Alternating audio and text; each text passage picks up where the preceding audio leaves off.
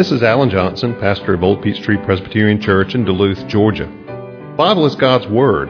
It describes itself as living and active, sharper than any two edged sword. Therefore, any encounter with the Bible is a momentous thing because it never leaves us unchanged. My prayer for you as you hear this message is that the Holy Spirit will use it in your life to inform your mind, to feed your soul, and to help you grow in your faith in Christ. Please turn with me in your Bibles to Hebrews chapter 10, looking this evening at verses 1 through 18.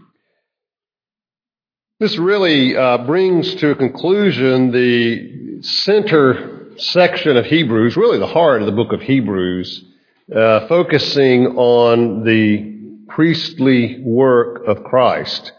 Uh, as we've seen all along, Hebrews is a book that is showing the relationship between the Old Covenant, the things that pertained to it, and the New Covenant, and uh, what it involves, particularly as it's centered in the finished work of Christ, and why what we have in the New Covenant is superior to what we have in the Old Covenant.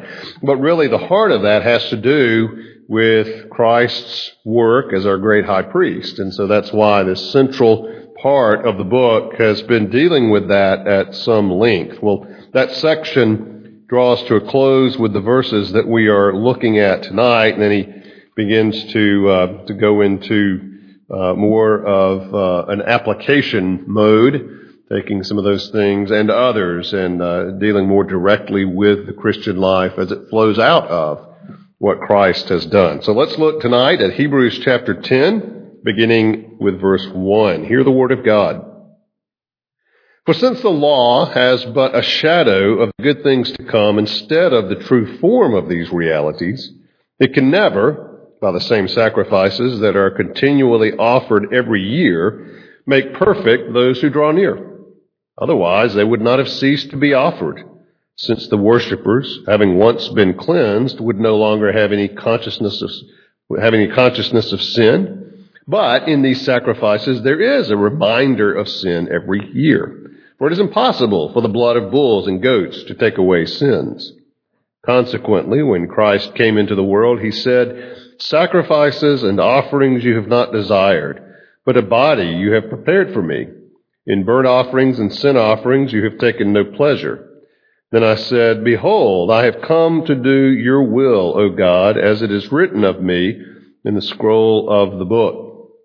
When he said above, You have neither desired nor taken pleasure in sacrifices and offerings and burnt offerings and sin offerings, these are offered according to the law, then he added, Behold, I have come to do your will. He abolishes the first in order to establish the second, and by that will we have been sanctified through the offering of the body of Jesus Christ once for all. And every priest stands daily at his service, offering repeatedly the same sacrifices which can never take away sins. But when Christ had offered for all time a single sacrifice for sins, he sat down at the right hand of God, waiting from that time until his enemies should be made a footstool for his feet. For by a single offering, he has perfected for all time those who are being sanctified. And the Holy Spirit also bears witness to us. For after saying, This is the covenant that I will make with them after those days, declares the Lord, I will put my laws on their hearts and write them on their minds. He adds, I will remember their sins and their lawless deeds no more. Where there is forgiveness of these, there is no longer any offering for sin. We give thanks to the Lord for His Word. Let's pray, ask for His blessing in our study tonight. Father, we do ask for your blessing, not merely as a matter of form, but because we desperately need your help as we study the Word of God. And Lord, we pray for your Spirit to illumine our minds tonight, to guide us into a right understanding of your truth. We pray it in Jesus' name. Amen. There are precious few things in this world that don't have to be redone. I was trying to think through the things that we do in this world that have to be done again and again and again for one reason or another. Uh, taxes, You, you pay taxes all the time. You pay taxes every year. Every year we come around April 15th. Um, termite bonds. You know, you get that done. That's not good for all time. You have to have it renewed each year and eventually you have to have uh, a new treatment uh, to prevent termites. Um, you don't wash your car and it stays clean forever. You have to do that again. You change the oil, various things of maintenance. Um, trying to think what what we do in this world that stays done that you don't have to do again. Um, sure, you could think of several. About the only thing that comes to my mind, and of course this is the, the ideal, is marriage. Uh, when you get married, that marriage is to uh, to continue uh, as long as you both live. Of course, in the event of death or perhaps divorce, someone may be remarried and do again. Uh, but the, the, the ideal is that you are married, and that's pretty much for uh, a lifetime. Um, I'm sure there are other things that stay done once you do them in this life, but most things have to be redone. And you get the sense of that as we've been studying these, these chapters in Hebrews of that cyclical nature of the old covenant. Uh, year after year, things are done, and then they're done again, and then they're done again, they're done again. Biggest contrast uh, with that, of course, is in the new covenant the work of Jesus that he especially focuses our attention on in this passage that we're looking at tonight. That Jesus' death and resurrection, the substance of his priesthood, solves our sin problem for all time. And not just for this life, but uh, for this life and the life to come. And so that's, that's the case that he's making in this passage. This is his argument and really draws to a close this whole central section of the book of Hebrews, simply pointing to Jesus' work uh, as dealing with our sin for this life and forever. Uh, or as he says uh, in verse 14, for all time and could add to that for eternity. Now, as we look at the passage, it really kind of breaks into two parts. One where he's talking about the old covenant, and then the second part of it where he talks about the new covenant. Again, kind of following a pattern he's been following throughout these chapters, kind of going back and forth and contrasting the two. Well, he says here in the first four verses, in the old covenant, we have a reminder of sin.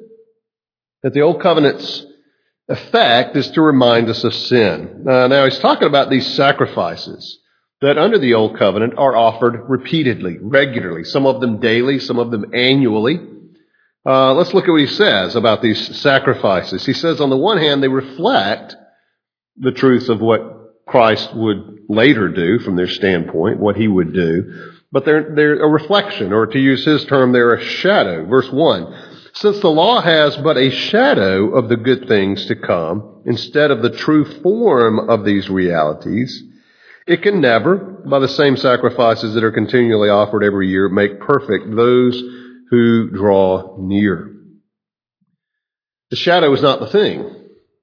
It's, it's merely a shadow, uh, or to use the, the, the, the, word I'm using here, it's a reflection of it. it. It points to it, but it's not the thing itself. And that's why he says, because this is true, because it's not the true form of what was to come, it can never, even though these sacrifices are offered every year, even though God told them to offer these sacrifices every year. This was God's system.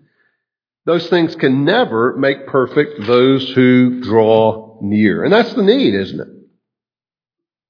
God's standard is perfection. And that's very bad news. Unfortunately, for some people, that's the message they take away from the Bible. Uh, the bad news. God's standard is perfection, is perfection, and you and I do not measure up. We don't meet that standard. That is bad news.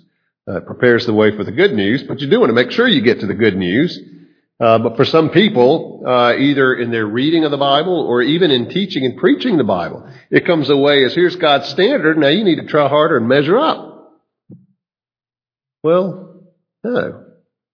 Uh, we can't do that. And under the old covenant, those sacrifices themselves can't actually achieve the perfection that God requires. So not only reflect the reality of Christ, but also he points to their repetition. These, these old covenant sacrifices repeat. He says, verse 2, otherwise they would not have ceased to be offered, since the worshippers, having once been cleansed, uh, would they not have ceased to be offered since the worshippers, having once been cleansed, would no longer have any consciousness of sin? If they could, why do they have to keep being repeated? Why do they have to keep recurring? If they accomplished what needed to be accomplished, they would need to keep being offered up. Uh, the worshippers, having once been cleansed, would no longer have any consciousness of sin. Curious way to put it. Verse 1, he talked about perfection, but here he's talking about a very subjective sense, having an awareness or consciousness of sin. So what he's saying is, even when they offered these sacrifices, they, that God established, they still had a consciousness of sin, an awareness of their sin, a sense that things still weren't right as they should be between them and God. Now, that was God's provision. It did point to the reality of Christ by which they are saved. People in the Old Testament were in fact right with God. But you could argue in a sense their justification was provisional. Uh, it was, it was, as Paul says, God's passing over sins committed beforehand until the work of Christ should be accomplished. Uh, so the writer to the Hebrews says that they, they have this consciousness of sin. If, if, the, if those offerings had taken care of sin, then we presume they would not have that. But verse 3, in these sacrifices, there is in fact just the opposite, a reminder of sin every year. Now, they were a reminder of more than that. They were a reminder of God's grace in allowing a substitute Uh, providing a substitute to die in the place of the sinner. Of course, the animals of the shadow pointing to the true Lamb of God, Jesus Christ. But he says that those sacrifices, far from removing consciousness of sin, in fact merely serve to remind, serve to remind of sin. That every time that, that animal died, it, it impressed home the fact that's what I deserve. That's what I deserve. That's what I deserve. It is a reminder of sin, the sinfulness of sin, the, the, the just deserts of sin. And then he, he wraps it up in verse 4 just by a blank statement. It's impossible for the blood of bulls and goats to take away sins. So those sacrifices, though ordained by God, simply serve to impress upon the people their sinfulness. Otherwise, they wouldn't have to offer these things. And the, repetition uh, served to drive home that point. They pointed to grace too, of course, but that's not the argument he's making here. His argument has to do with ultimately the inadequacy of the old covenant to accomplish what God had in mind finally to do. So in the old covenant, he's arguing, we have this reminder of sin, this whole sacrificial system where these things are repeated day after day, week after week, month after month, year after year, driving home the sinfulness of sin. We say, well, that's the people in the Old Covenant, right? Well, yes, but God gave us the Old Testament. Now, granted, re- reading about all of these offerings and sacrifices in Leviticus may sometimes get a little bit tedious or difficult for several reasons. One, the repetition themselves. Two, uh, the, the, the somewhat foreign nature of all of that to us um, just sometimes makes it difficult. But we need that. What, what ultimately is the theme of a book like Leviticus? Blood? Well, yes, but, but toward a, a greater end. Leviticus, with all of its sacrifices, is about the holiness of God and the sinfulness of man and what God has done to bring sinful man into the presence of a holy God. In other words, Leviticus is about the gospel. That's the gospel. How can sinful people be reconciled to a holy God? Leviticus is about that. And you can't really and, and deeply understand the work of Jesus until you understand a book like Leviticus. Now I'm sort of singling out Leviticus because that's kind of the hallmark of it. Other books contain, Exodus contains laws about sacrifices and so forth and the tabernacle system and and all of that. But what I'm saying is, we too need to learn the lesson of the Old Covenant. When we read of those sacrifices, the various animals that were offered, we need to be reminded of our own sinfulness, of what our sin deserves.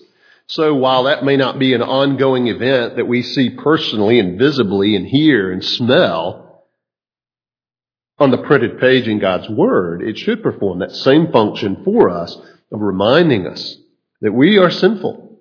And apart from God's grace, we cannot know God, we cannot be reconciled to God, we cannot come into the presence of God. And so we need to, those lessons of the Old Covenant are for us. The Old Testament is still valuable for the believer, even if we don't live under that administration of God's grace that it describes. So in the Old Covenant, we have a reminder of sin. In the New Covenant, he goes on to uh, state in a much longer section, verses 5 through 18, we have an atonement for sin. We have the reality to which the, the old was a shadow. So let's go back and look at verses 5 and following. Uh, he talks about here, of course, the sacrifice of Christ. Uh, verse 4, an important transition. Blood, uh, the blood of bulls and goats can't take away sins. Verse 5, consequently, when Christ came into the world, uh, quickly moving to Christ, who can take away sins. Then he talks about Christ's sacrifice, the sacrifice of the new covenant. And he says basically three things about it here. First of all, that sacrifice of Christ in the new covenant is personal.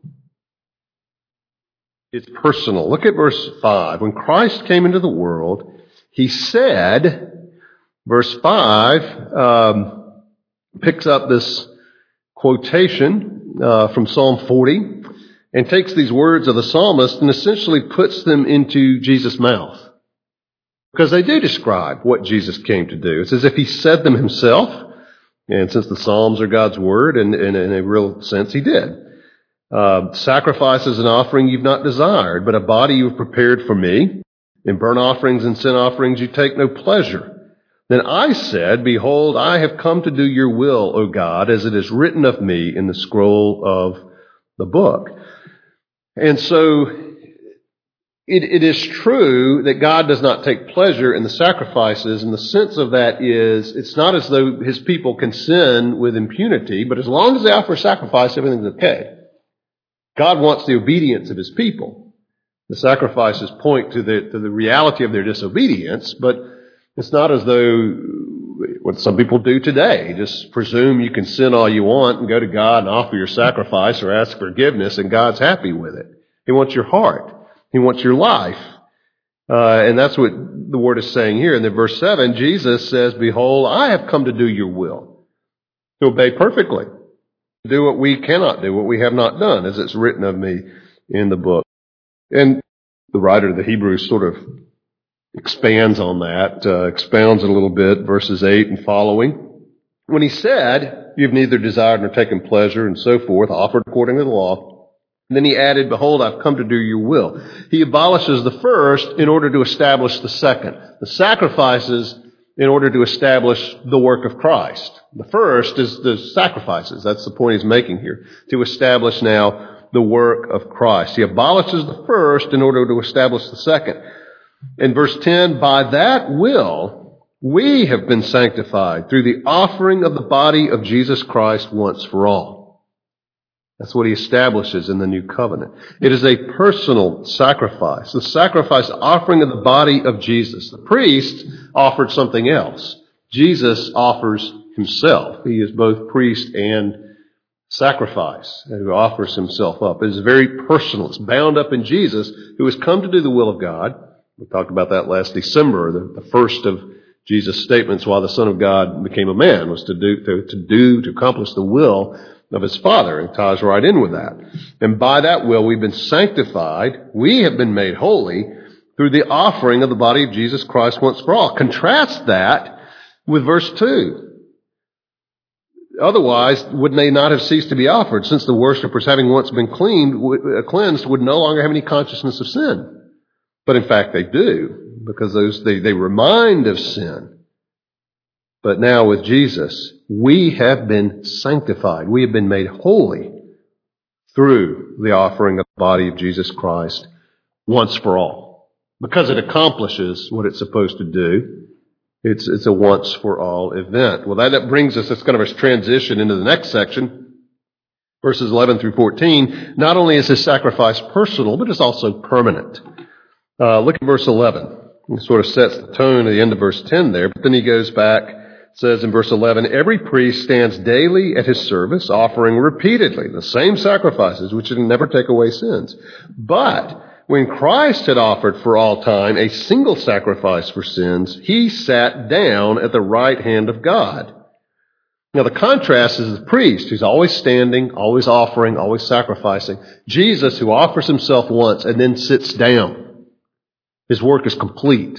He has finished it. He has accomplished it sits down at the right hand of God, waiting that time uh, until his his kingdom has expanded, uh, has has done what it's going to do in the world. It should be made a footstool for his feet, which is this time we're in now, where the kingdom advances, the gospel advances, uh, till his his glorious return. But until that time, the idea of his being seated indicates his his work was effective, it's accomplished, it's done. There's no need to do it again.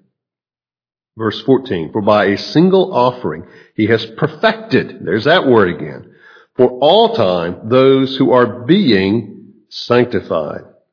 curious juxtaposition of both justification and sanctified, uh, sanctification. He has perfected for all time our justification, right? We're right with God. That's good for all time. Those who are being sanctified. That work that He's doing in us now, making us what uh, in our in, in our lives day to day, what we are in fact in standing before God in Christ. We are perfected once for all in Christ, justified, but we are being sanctified. He is at work to make us like Christ. By the way, it's worth noting uh, more of an historical note. Verse eleven. I don't know if he's using just this this present tense for effect uh, but he says every priest stands daily at his service. He doesn't say every priest stood daily at his service. Uh, uh, one of the verses that uh, supports the idea that these words were written before the fall of Jerusalem, the destruction of the temple in the year 70 by the Romans. Uh, because if that event had already taken place, no doubt he would have used that as part of his argument.